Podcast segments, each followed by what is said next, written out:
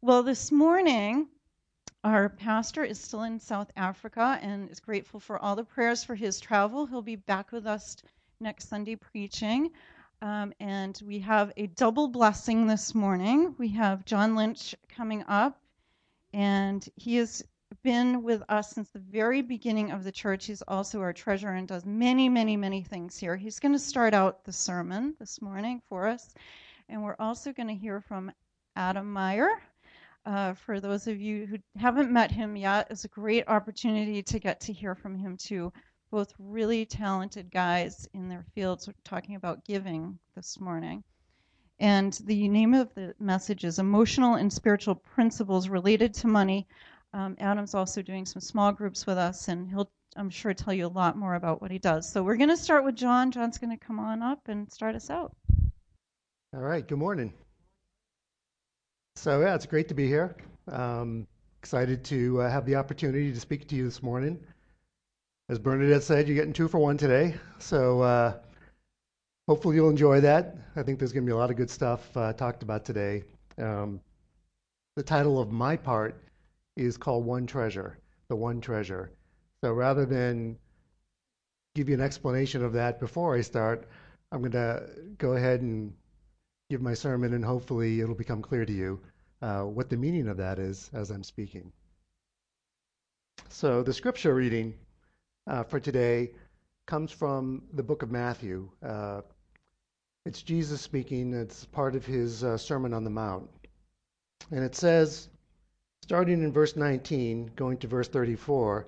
So, if you want to follow along, it'll be up on the screen in front of you, and you can uh, follow along in your apps or in your Bible. But Jesus says, Do not store up for yourselves treasures on earth, where moths and vermin destroy, and where thieves break in and steal. But store up for yourselves treasures in heaven, where moths and vermin do not destroy, and where thieves do not break in and steal. For where your treasure is, there your heart will be also. The eye is the lamp of the body, and your eye, if your eyes are healthy, your whole body will be full of light. But if your eyes are unhealthy, your whole body will be full of darkness. If then the light within you is darkness, how great is that darkness? No one can serve two masters. Either you will hate the one and love the other, or you will be devoted to one and despise the other. You cannot serve both God and money. Therefore I tell you, do not worry about your life, what you will eat or drink, or about your body, what you will wear. Is life not more than food, and the body more than clothes? Look at the birds of the air. They do not sow or reap or store away in barns, yet your heavenly Father feeds them. Are you not much more valuable than they are? Can any one of you, by worrying, add a single hour to your life? And why do you worry about clothes? See how the flowers of the field grow. They do not labor or spin. Yet I tell you that even Solomon in all his splendor was not dressed like one of these. If that is how God clothes the grass of the field, which is here today and tomorrow is thrown into the fire, Will he not much more clothe you, you of little faith? Do not worry, saying, What shall we eat? What shall we drink? What shall we wear? For the pagans run after these things, and your heavenly Father knows that you need them. But seek first his kingdom and his righteousness, and all these things will be given to you as well. Therefore, do not worry about tomorrow, for tomorrow will worry about itself. Each day has enough trouble of his own. How true is that? No? So, you know, it's interesting. The Bible is not neutral on the subject of money. Uh, in fact, if we preached about it here as much as Jesus talked about it, I think you'd grow pretty tired of it. Um, but the reality is that money can in, uh, uh, exert a significant influence and control in our lives. And that's really what I'm going to speak about today.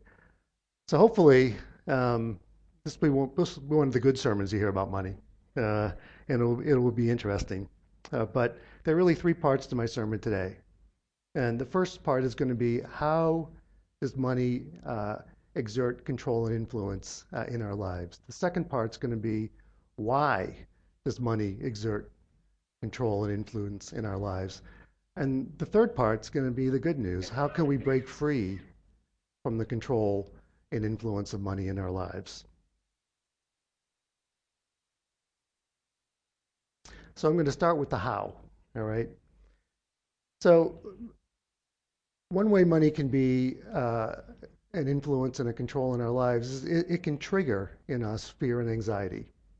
Okay, because we can't always control it to the extent that we want to. And really, anything in our lives that we can't control to the extent we want to triggers fear and anxiety in our lives. And money is, is just one of those. You know, I can remember um, looking back on my financial decisions, I, I can't remember one decision I've made that turned out well that was uh, driven or, or impulsed by fear and anxiety. I can remember, and you know, this is kind of how it looks for me. I might read something on the internet or read something on the paper about a impending disaster in the financial markets or maybe an impending opportunity in the financial market that will invariably lead me to an impulse purchase of, a, of an asset or maybe an impulse sell uh, of, of an asset. And I can't remember looking back that any one of those turned out to, to be good. You know, or perhaps there was something that I could use my money for today, but I didn't because I was fearful of running out uh, in the future. And so I would make a decision today to maybe not do something that would have had benefit for me because of a fear of what might happen in the future. And almost 100%, if I look back and reflect on those decisions, I have a feeling of regret or a feeling of missing out of what I could have done today that I put off until tomorrow. So you usually know when you're fearful, right? But more subtly uh, in that passage that I just read, and, and perhaps um, more serious, is we can always, sometimes we can be oblivious uh, to the way that money can influence and control us. Uh, let's kind of relook at the uh, scripture that I read, particularly in verse 22 and 23. And I'll just read those quickly again, where it says, The eye is the lamp of the body. If your eyes are healthy, your whole body will be full of light. But if your eyes are unhealthy, your whole body will be full of darkness. If then the light within you is darkness, how great is that darkness? So, this scripture passage that I just read talks about having a darkened eye. And, and uh, it, it, talks about having a healthy eye, and it talks about having an unhealthy eye, and the unhealthy eye is, is, is darkened. Um, and uh, it's interesting because that section doesn't seem to fit uh, in the flow of that passage. The section before it talks about uh, a pattern or an action that's unhealthy in relationship to money. The first one talks about, you know, when we hoard or we're selfish. That's a pattern or an action that could be unhealthy. The one after that talks about uh, having a conflicted heart, as again as a pattern uh, that can be unhealthy when handling our money. But in between, there's this passage about the eye, and and you know what is what is Jesus talking about there? What's what does that mean?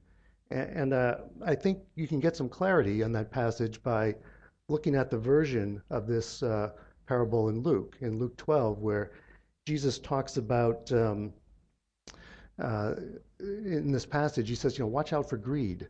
So I think that the the issue Jesus is getting at in this passage is the issue of greed. And this passage really brings out some very interesting uh, characteristics about greed. You know, one, uh, it's not an obvious sin. Uh, it's what the Bible refers to as an eye sin. Second, we generally don't think we struggle with greed. Third, it's really not very well correlated with your economic position in life. So I'm going to explain a little bit more about that. Um, in terms of it not being obvious, you know, we generally know when we're lying. We generally know when we've stole something. Um, but we don't generally know if we're being greedy. And, I, you know, I remember a few years ago in, in my work, it was time to get our bonuses. And uh, I got my bonus and um, was happy about that.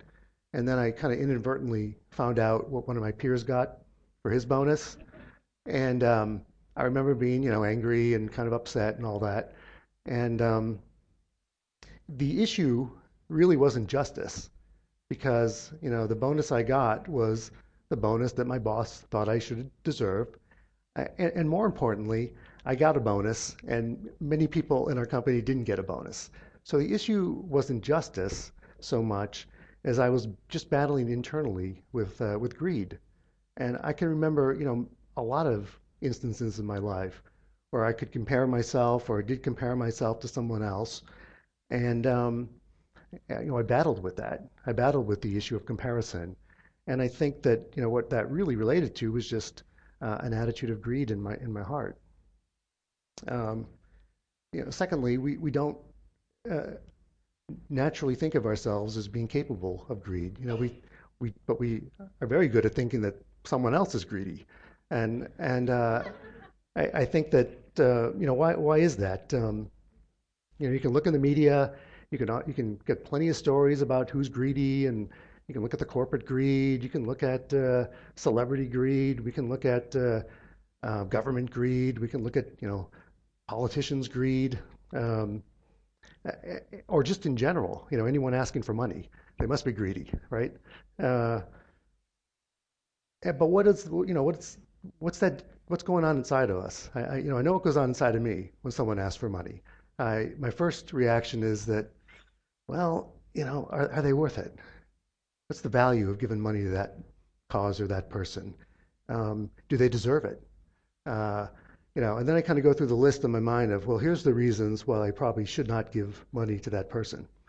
Um, and it kind of reminded me um, this summer I had the opportunity to be in Jerusalem uh, with my family, and um, we were uh, in the market square one one evening and having a good time. I think we were getting something to eat, and something to something to drink, and uh, you know, and, uh, and out of the corner of my eye, I see a, a woman, an elderly woman, a beggar woman, sort of walking towards us, and so I did the usual thing, kind of just looked down and tried to avoid eye contact, and our friend who was who was with us. Uh, who had lived in Jerusalem for a number of years, kind of motioned her over, and uh, he said, "Hey, you guys, get out some shekels. We're you know to give her some shekels." And so we're like, "Okay," you know, reached into my pocket, gave her some shekels, and and uh, he did as well. And and you know what happened was. It, she wound up talking to him. They wound up laughing. They, they, I don't know. He, I think maybe he knew her.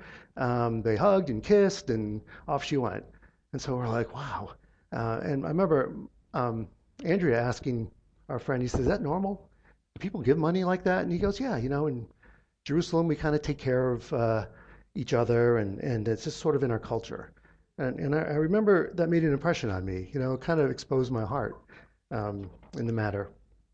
Um, eh, you know, eh, eh, here's a here's a fairly reliable way I think you can tell if your eyes may be darkened. Um, you know, consider how you view people who are wealthier than you, and consider how you view people who have less than you or who are poorer than you.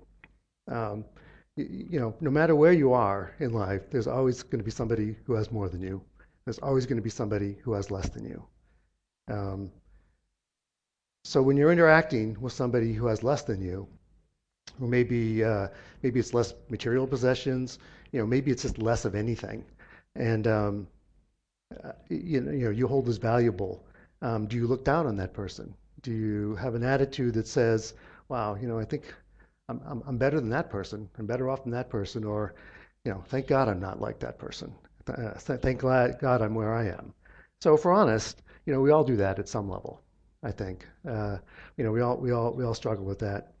Uh, and on the flip side, if you're interacting with somebody who's wealthier than you, uh, is there an attitude of scorn? You know, is there an attitude of uh, sort of like, ah, oh, look at all that wealth that they're wasting?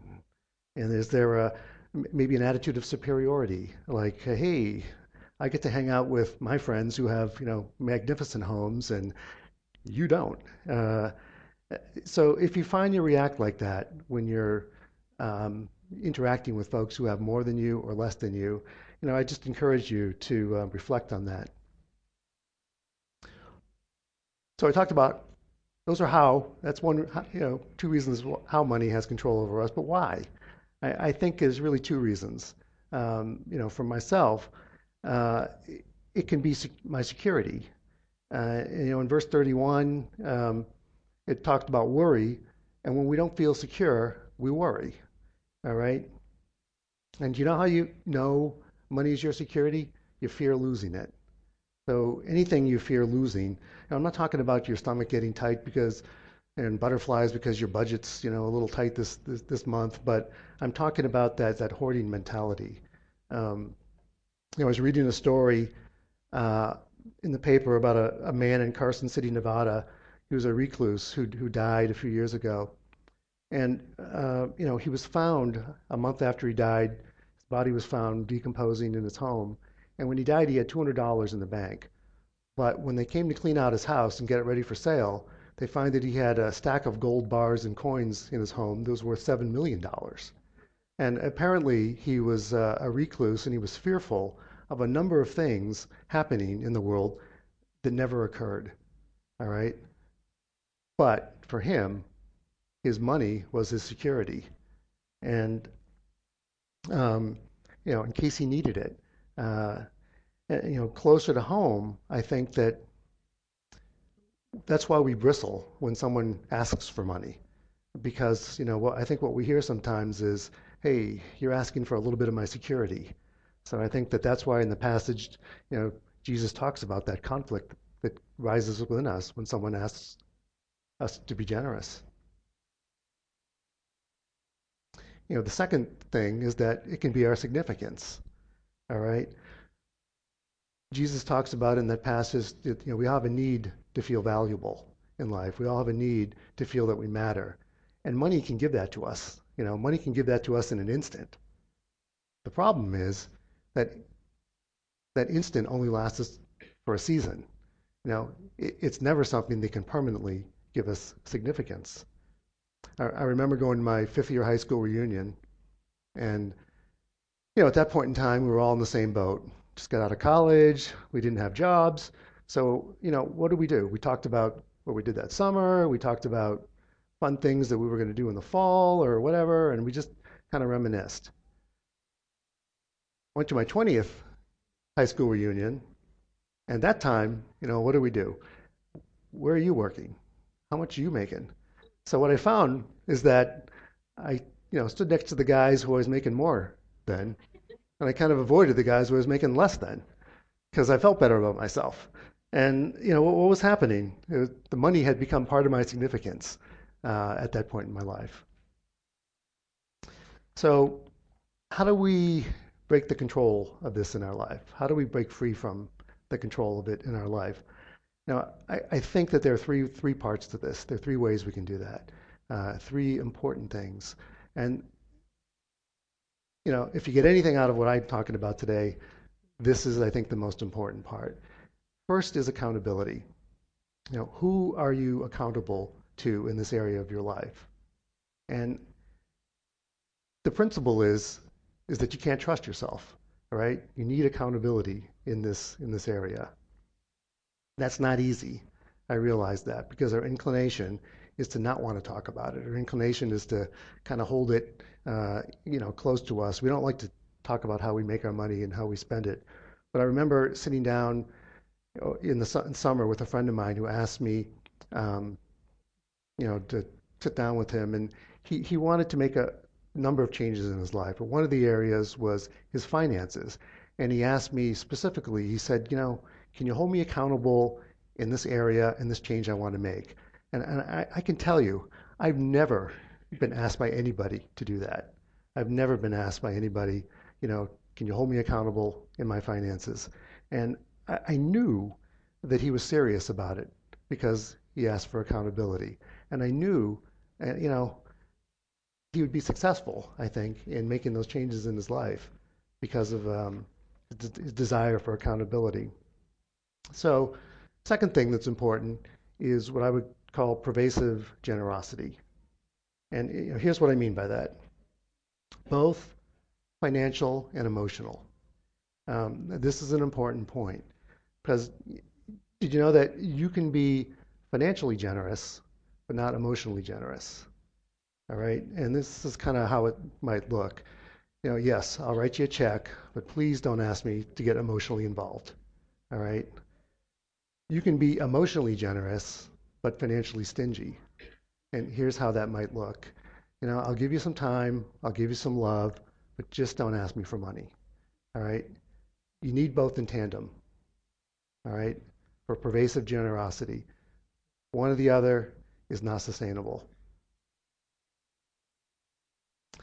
So my last point on this is, you know, what what is important to break free from the control of money? We we have to make Jesus our treasure. And that's one of the main points that Jesus is making in this passage. That's not easy.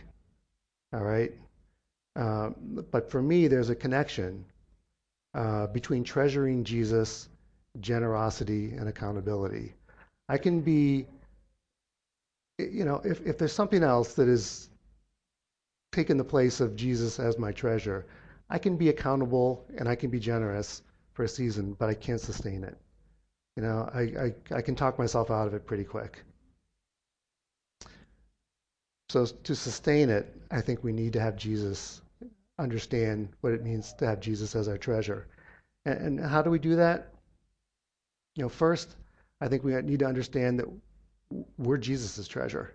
All right. In Ephesians 2:10 it says, "For we are God's masterpiece. He's created us anew in Christ Jesus so that we can do good things he planned for us long ago." So you know the paradox of the Bible is one person can hear that verse and it can bring, bring a great amount of peace, it can bring a great release of anxiety. Someone else can hear that verse and not feel worthy. But secondly, we need to ask ourselves, what am I making my treasure? Uh, you know, and typically we'll do almost anything for what we treasure, right? Uh, I remember when I was single, I was in my mid 20s, and uh, I was I was living at home, and this group of guys asked me to move in with them into a big Victorian home in Wellesley. It had, you know, great location right near the train, uh, but more importantly, I really admired these guys. I, I really admired how they lived their lives. I really admired how they uh, went about uh, carried themselves. I admired their integrity, and I admired uh, how they were in relationship. So I, I, began to treasure that, and then they invited me to live with them. The, the catch was that my bedroom was on the attic, so it was a shoebox bedroom. It had no closet. Uh, had no insulation, had no heat, and that the bathroom was down a flight of stairs, and I had to share it with five other guys. So, so you get the picture. But like I said, I was willing to do almost anything for that with which I treasure, right? So, you, you know, I think what it comes down to, you know, in understanding and treasuring Jesus is you need to make an effort to fully understand uh, the meaning of the cross of Christ. And I understand that that message can be confusing. I understand that that uh, can seem foolish, can seem outdated, and Paul talks about that extensively in 1 Corinthians uh, 1:17. But when you understand it, you know, it becomes the way to mercy. It becomes the way to forgiveness. It becomes uh, the way to peace. It becomes the way to, to move out of guilt. And you treasure that because of that. Um, you know, Billy Graham said the cross is not just rules to live by in your life, but it's a change of direction. It's a new life. And we could preach a different sermon on that, but I'll just give you a quick analogy before I hand things over to Adam. But, you know, my, my friend Brian, worship guy, this morning, you know Brian, you, told me a story once when he was in college. He was a wide receiver for Boston University, and they went up one Saturday to play UMass Amherst, and he was kind of like Julian Edelman, going over the middle, caught a pass, and began to run with it, and he got hit so hard that he literally was his direction was changed. He literally started going the other way. You know, ouch. you now you know how tough Brian is, right? But the point of that is that the cross is that dramatic and powerful. it can change direction. It can change your direction. It can give you new life. So, accountability, generosity, and the cross are, I think, important to break free from the control of money. So, with that, I'm going to hand things over to Adam for part two. Thank you. Thanks, John. Way to set the bar high there. Thank you. I appreciate it. I'm just going to pray. Um, Lord, thank you so much for this chance for us to share these lessons on uh, money, but also sharing, I believe, and generosity and what I'm about to talk about, which is abundance. I just ask that you bless these words, have people have the chance to hear what you want them to hear and understand what you want them to understand. In Jesus' name, thanks. So I'm one of those guys. I got louder. I'm one of those guys that actually asks for money on a regular basis. That's my profession. I am the director of advancement for Whitinsville Christian School. Some of you know the school, some of you have had kids at the school, some of you currently have kids at the school. It's a great place. Prior to me taking that job, uh, I uh, worked mostly for large universities and secular organizations.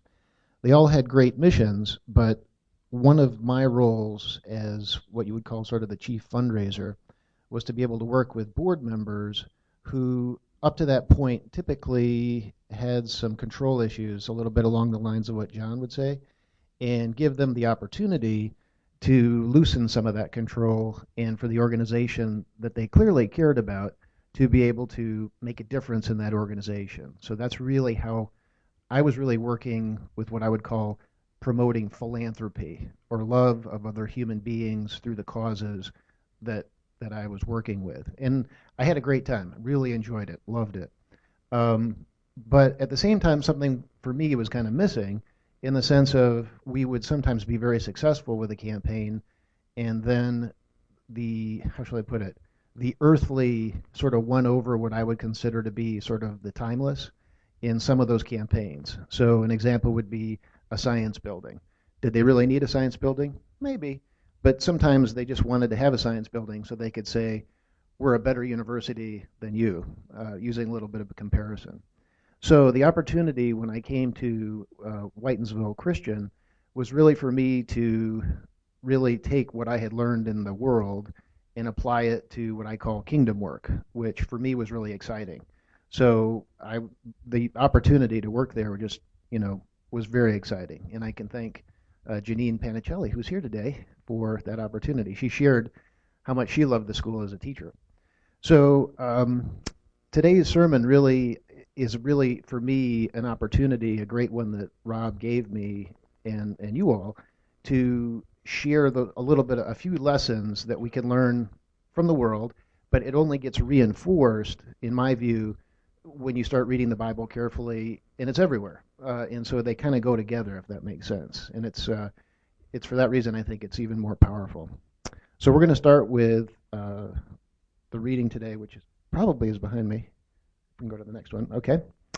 This was the original passage that uh, Rob thought would be good for us to talk about the joy of giving.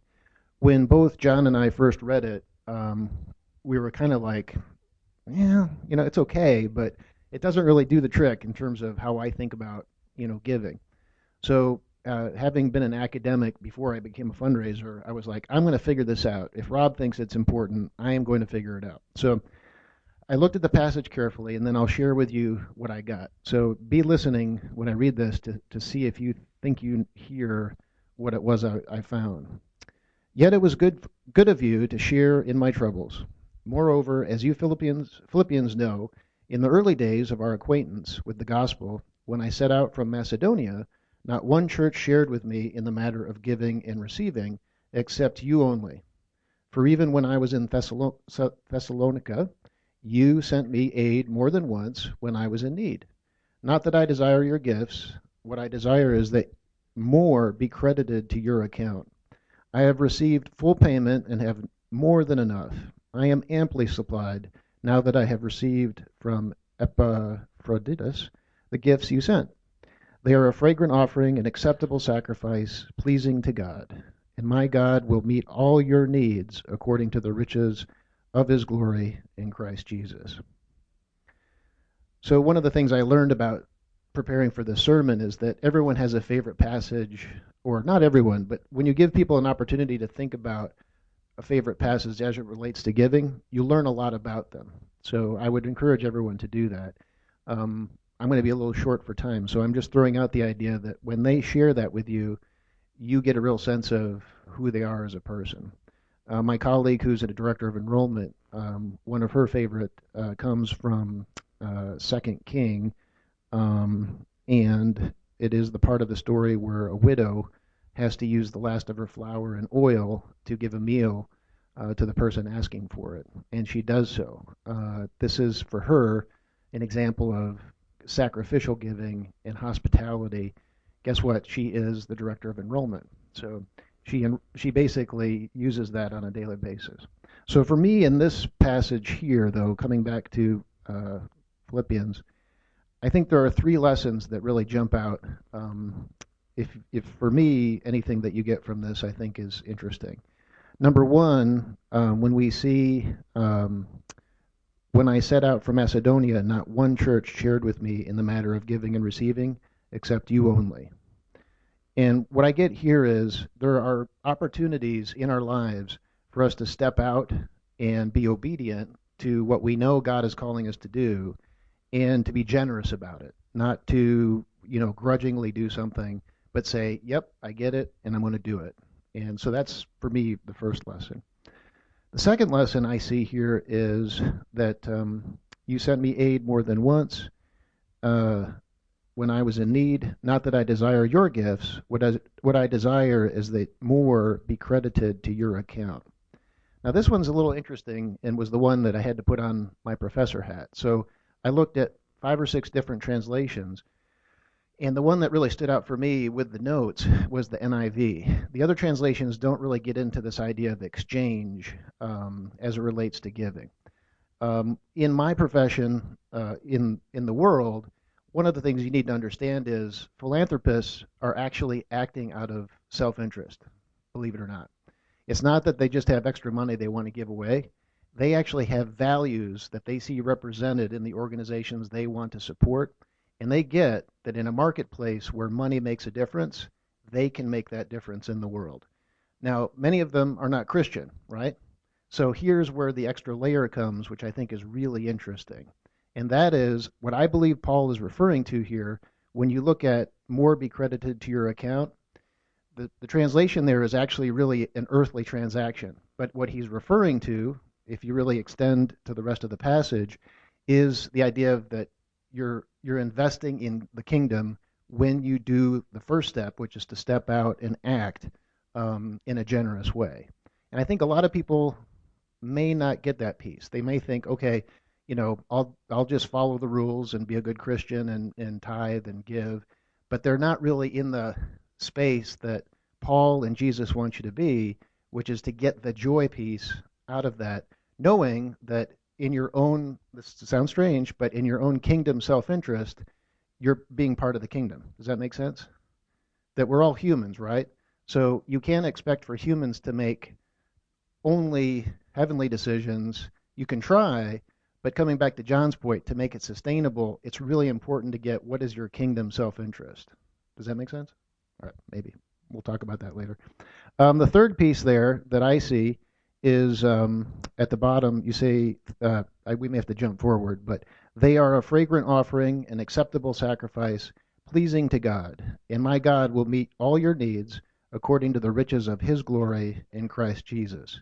Okay, to me, there, what I see is I see a promise, and that is if you if you take step one and you step out. Step two, that you really get that you're making a difference for the kingdom, and that's a good thing as part of a community, and it's in your self interest to do it. God then will take care of you, right? Yeah. And that's the piece I think where a lot of people in the world, and I'm going to get to this if I have time, which I may not, but the world tells us the opposite, right? Which is you must stay in control and hold on to as much of your money as you can because you might run out. That's what the world wants to tell you. All right, but this is a countercultural message in how that works. So uh, moving on to the next slide. This is reinforced here um, in my view, by Second Corinthians. Uh, and I know we don't have a lot of time, but I'm going to read part of it. And that is 6 through 11.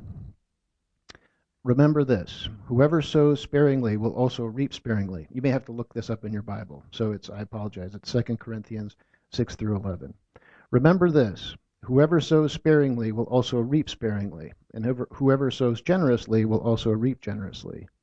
Each of you should give what you have decided in your heart to give, not reluctantly or under compulsion, for God loves a cheerful giver. And God is able to bless you abundantly, so that in all things at all times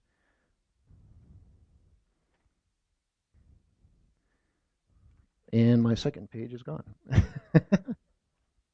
That's what happens when you don't have your own digital copy.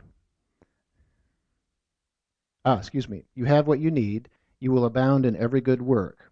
As it is written, they have freely scattered their gifts to the poor. Their righteousness endures forever. Now he who supplies seed to the sower and bread for food will also supply and increase your store of seed and will enlarge the harvest of your righteousness. You will be enriched in every way, so that you can be generous on every occasion, and through us your generosity will result in thanksgiving to God. So to me, if, if you were to ask me what is my most powerful verse on giving, that's it right there. Because what it refers to is it's not yours to begin with, right? Now he who supplies seed to the sower and bread for food will also supply and increase your store of seed. So, you know, get over yourself. God already gave you what you got. So, how are you going to use it? That's the big question, right? If you get that piece. And again, when you do that, you will be enriched in every way so that you can be generous on every occasion. That sounds pretty good, doesn't it? Kind of like a way to live. Okay? So this is really really to me the some of the biblical underpinnings for the idea of getting to a, a sense of abundance versus scarcity. Now, that distinction was not um, mine. Um, it is biblical, I would say, but I also believe that in the world, it is a countercultural message which is becoming more popular among philanthropists. Okay? So, um, the author Stephen Covey, in his original book, The Seven Habits of um, Successful People, let's take a look here. Go to the next one really uh, caught on to this, and it was this was sort of when he first proposed this. This was something that a lot of people had trouble wrapping their minds around, but has become pretty accepted in again the secular world. So what's interesting is um, Covey uh, is um, not a Christian. Um, he's a Mormon, uh, but he does tap into some biblical texts. But what's interesting is I think we can be countercultural with some of his messages because they they really do reinforce what we're talking about. Okay, so uh, when you look at the idea of a, a scarcity mindset, a scarcity mindset really believes in a zero sum game. And that is the idea that if you give something away, you're never getting it back and you, you lose. Um, if other people win, you're losing because you're not winning the way other people are winning. Kind of the way John was talking about the distribution of uh, bonuses the, uh, the the problem with the scarcity mentality is once you're in it, and the more you're in it, the harder it is to get out. So some of you may have felt that way, where you feel like you don't have anything and that you're up against it, and it's difficult. Uh, there's no doubt about that. We've all probably been in that place. But the question is, what do you do with that? Do you let it dominate your life, the way you think about life, the way you act in your daily life? And we, John's already pointed out that that's something that you can break away from um, the short term focus, um, it's really interesting. When you're in that place, it becomes really hard to budget. And ironically, when it's really hard to budget, then it gets harder to get out of a situation where you feel like you're in scarcity. So then the uh, final piece there is uh, it leads to sadness, jealousy, and paranoia, which you don't want to be. So I'm, I'm just about out of time. Um, and what I'd like to close with is just a, a, reinforcement of what I was talking about at the beginning. Um, and that would be coming out of our passage for Philippians today, 4 14 through 19. Number one, uh, you know, if you, if you haven't done so recently, think about how is it you can step out boldly in obedience in a situation after you've prayed about it, especially after you've prayed about it, in generosity to make a kingdom difference? Where is that place for you? Have you done it? Number two, um, understand that when you do that, um, there is a promise that's twofold. And I'm not just saying this because I think, you know, it means that we'll all get rich and then we can buy that church in Milford. This is something that's biblical, right? Okay? That is that you are making an investment in the kingdom when you do that. And it's in your self interest and the interest of the body that you participate with. The final piece is when you do that, um, the part that John referred to in terms of worrying about clothes or what it is or having worry pretty much is handled uh, right away. That when you do that, God will answer all the things that you need. All right? So uh, I'll just close us out here in a quick prayer, and then if the uh, uh, worship team could come up, that would be great. Lord, thank you again for this chance for us to be together to share lessons about money, um, abundance, and how it is that we're living our life the way you would like us to live, and how when we participate in that, the joy that we receive, that is your gift as well. We're just thankful to be here again, um, able to worship, to learn, and uh, thank you so much for the gift of your Son that made all this possible. In Jesus' name, amen.